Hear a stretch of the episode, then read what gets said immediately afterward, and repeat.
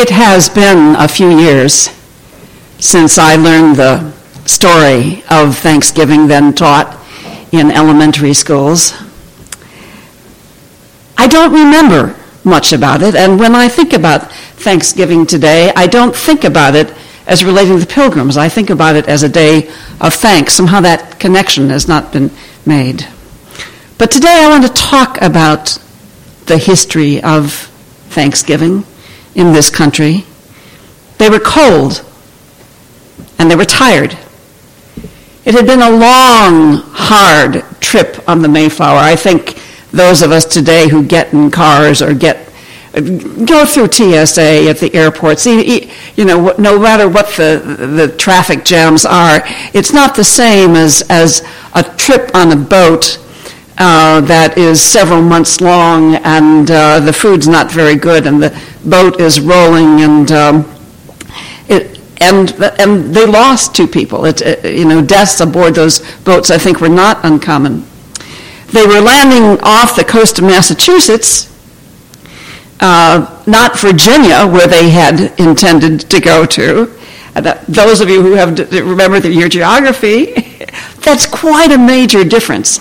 Uh, and not only is it is it a difference in terms of geography, think of the different in climate, difference in climate. They weren't prepared for the Massachusetts climate.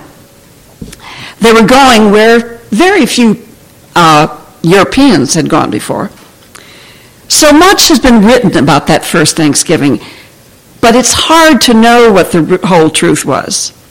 There's only one contemporaneous short reference to that particular meal, and it's only a pa- paragraph or so. Some historians describe the pilgrims on the ship as belonging to a fanatical set, sect of Puritans who believed that Armageddon was coming. You can see that not much has changed. That you know, it seems like this, these Armageddon theories that are things that come across in cycles, you know, generation after generation. They saw themselves as fighting a holy war against Satan when, when they met anyone who disagreed with them. It is said that they came to this country for commercial purposes, uh, intending to wrest the land. I mean, deliberately intending to come and take the land from the natives to build their own prophesied holy kingdom where everybody would have to practice their religion, freedom of religion for me. but they were not prepared for what they found. I, I can't imagine that my life has been too soft, I think. I've traveled a good deal, but never to such wild, uncharted territory. And I do not travel believing that God is directing my steps. That is not my theology. I don't believe in the God who rejects all strangers. Still, I think I can imagine something of their feelings toward people who were so different. Their culture was so different, their beliefs were so different, who had no schooling in the sense that they were used to, no brick houses, no grand churches. The natives, a confederation of indigenous groups called the Wampanoag, and I'm probably horribly mispronouncing that, had lived in this country for thousands and thousands of years. It was a home in ways we, I think, cannot understand. We who think that two or three or four hundred years of history is a long time, but the connection with the land that they had, they had lived in for thousands and thousands of years, their parents, their grandparents, their, their mm, mm, back and back and back. They already, at this point, had some knowledge of white men and women. Europeans from Spain, Portugal, France had fished their shores for years before the pilgrims came in 1620. Just a few years earlier, a boat had come, carted some of them off as slaves, dragging them off to England. At least one of them, a native now most often called Squanto, had managed somehow to return to tell the story. And I would love to know how that happened. It seems impossible to think that someone who was taken to Europe a slave somehow managed to come back uh, a free man. The Native Americans, too, were considered themselves to be a religious people. I don't want to romanticize them. They also had people they considered their enemies. They were human. They were imperfect, like all of us. But there is some evidence to suggest that their God was a more generous, more inclusive God than that of the pilgrims. Theirs was a God who had given the land to all the people, not just them, but to other tribes and to these strange, rather scary people who had come out of the ocean. Their religion taught them that they were to give charity to the helpless and hospitality to anyone who came to them with empty hands. The Europeans settled on the site of a village abandoned by natives, most of whom had died from diseases brought to them by the, the uh, previous visitors from Europe. It was December when the immigrants arrived. December, end of harvest season, beginning of snow. Uh, it was already winter, well into winter in December in Massachusetts.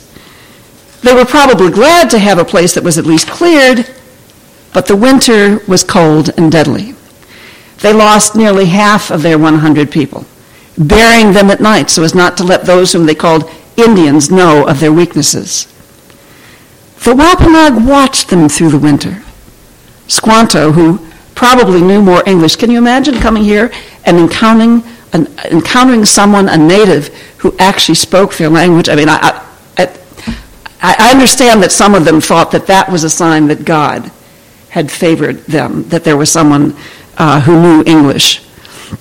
He probably knew more English than any other Indian in North America at that time. And he generously decided to stay with the pilgrims for the next few months and teach them the basics, the rudiments of survival. He taught them how to cultivate corn and other new vegetables and how to build Indian style houses. He pointed out poisonous plants and showed how other plants could be used as medicine. Explained how to dig and cook clams. That's the beginning of the clam bake, I guess how to get sap from the maple trees, use fish for fertilizers, and dozens of other skills needed for their survival. Both the Europeans and the natives had a tradition of Thanksgiving rituals. They didn't necessarily call them Thanksgiving, but, but days set aside for giving thanks.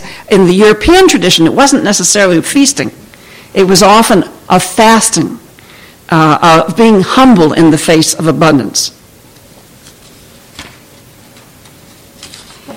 When the Europeans brought in a bountiful harvest that second year, they believed that God had blessed them.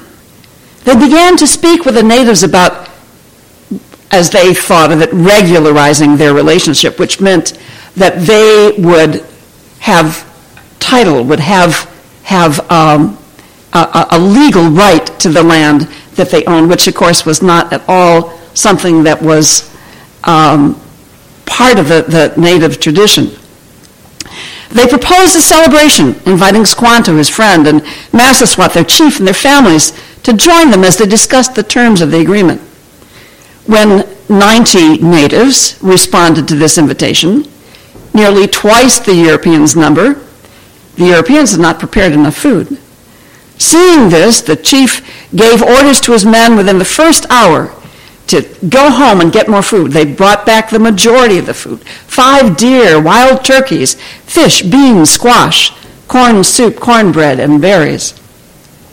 Captain Standish sat at one end of a long table, Captain Chief Massasoit sat at the other, apparent equals for a brief moment in history. It is this uneasy and short moment of celebration and peace which, if we think about it, and I suspect in our schools, is still taught as, as the, the, um, the initial Thanksgiving Day celebration, although that holiday was not celebrated till 1898, several hundred years later. But there's a large measure of arbitrariness and myth about this choice. Many cultures had celebrated Thanksgiving long before that day in 1621.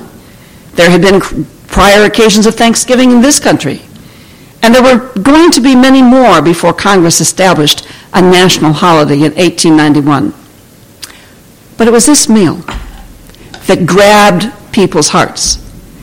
Grabbed it, I believe, because this is the way we who were the winners wished it had been. Wished we had been. It was a myth, but myths often have truth in them.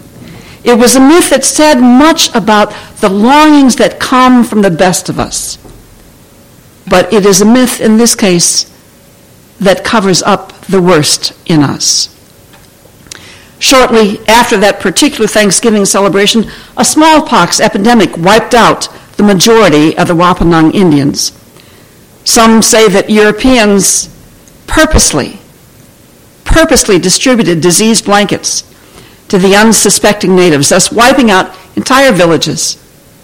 In the written text of the Thanksgiving sermon, delivered at Plymouth just two years later, the preacher, Mather the Elder, gave special thanks to God for that devastating plague. He praised God for destroying chiefly young men and women and children, the very seeds of increase, thus clearing the forest to make wetter, way for a better growth. In other words, thanks for the devastation, God. We really appreciate it. Uh, it was really nice of you to make it so easy for us to now take over this land for ourselves. A generation later, after the balance of power had indeed shifted, the Indian and white children of that Thanksgiving were striving to kill each other in the genocidal conflict known as King Philip's War. At the end of that conflict, most of the New England Indians were either exterminated brutally, refugees among the French in Canada, or sold into slavery in the Carolinas by the Pilgrims. I love Thanksgiving. It is I don't know, Christmas is probably still my favorite holiday, but Thanksgiving is certainly way up there. And one of the reasons that I love the church is that it allows me, sets aside a time in my week to remember the abundance of my life, even when things aren't going well, to remember that really my, my life is amazingly blessed. I love Thanksgiving too because it brings much of my extended family together. I am fortunate as an adult to have an extended family that can gather in peace and love. That was not always the case. And I suspect there are probably a few witnesses in this congregation. Thanksgiving uh, can be a time of challenge for some of us. But Thanksgiving nags at me. I have never had much contact with Native Americans. There haven't been many that I knew of in the communities I've lived in during my lifetime. Of course, there were once. But the connection of Thanksgiving to my ancestors' shameful relationship to Native Americans is personal to me because of a story my father told me once many years ago. He in turn had t- heard the story from his own father. The Hubble side of my family has a, if you go back far enough, there's a, there's a general and this particular general had been involved in a, a war in which he had slaughtered many people, he and, his, and had encouraged his troops to do so, uh, including deliberately killing women and children. A court of inquiry was held that asked him why he felt it was necessary to go after the women and children as well. He responded Nits breed fleas. Nits breed fleas. In other words, even tiny eggs develop into troublesome, dangerous adults. My dad remembered that he and his dad had laughed when he first told, heard the story, laughed. My dad was ashamed of that memory. And I am ashamed of that incident, incident too. I, am not the one who said those terrible words. I didn't do those terrible things. I didn't even laugh by the time I heard the story. But I know that I live well, in part because of those terrible actions several hundreds of years ago. In my life, I have taken up other causes, but I have not worked to alleviate the injustice and suffering of my native brothers and sisters. We as a nation have yet to sit down as equals with those brothers and sisters who would have shared this land with us had we not demanded sole ownership. This week, Thanksgiving rolls around again. I am thankful to have another chance to see relatives who stay at, in touch at least one day a year, who are kind to each other and generous. I am thankfully anticipating our turkey dinner, pumpkin pie and ice cream for 40 and a lovely drive through the hills of Pennsylvania and New York and Massachusetts. I'm thankful for the warm houses where we will stay, for cars that make a 400 day trip a one day possible trip, for the beauty of the earth and the splendor of the skies. But I think there is another side of Thanksgiving that we must not forget. Joys and sorrows. Every week we remember that never or rarely does joy come without sorrow. Rarely does thanksgiving come without mourning. Thanksgiving can remind us of our joys, even as remember its tragedies and vow to do better. The Wampanoags gather each year at Thanksgiving for a day of mourning. Can we not mourn even as we give thanks? I am not ready to give up Thanksgiving.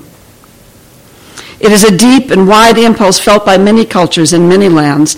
The myth we have created for it is to call to ourselves to seat everyone at the table. All souls worthy, all souls welcome. That is the myth of our country. That is the theology of this church. We must not lose the truth in that myth. But I am coming to believe that we must hold the other side of Thanksgiving in our hearts at the same time. The other story of who we have been alongside of who we wish we had been, who we wish we were, who we long to be. Mourning must precede celebration. Fasting must precede hope. I invite all of us to take some time this Thanksgiving and every Thanksgiving in prayer and fasting remembering the sins of all of our parents, as well as their courage and generosity, remembering our own sins, as well as our courage and generosity. As I write this sermon, and you know, I, I tell you that when I write sermons, I'm usually writing to myself, as well, of course, as to you. I reflected on, on what this means for me and, and, and what I might do to move myself a step further. I, it's not much, and I'm sure not everyone in this room will agree with me. Um, I'm a football fan. I, no one who knows me well thinks that's, that's, they're a little surprised at that, but I am a football fan. Um, so my response has been this week to research the controversy over the name of the Washington Redskins. It's, it's perhaps more complicated than I thought it might be in the beginning. But this week I wrote a letter asking owner Dan Snyder to change its name. I'm going to stamp it this afternoon, and I'm going to mail it before I leave for Massachusetts. And I drug in John because I knew that he, his good old liberal heart would, would support me in this. How can we help? We won't all do the same thing, and my gosh, I know that we can't all do everything.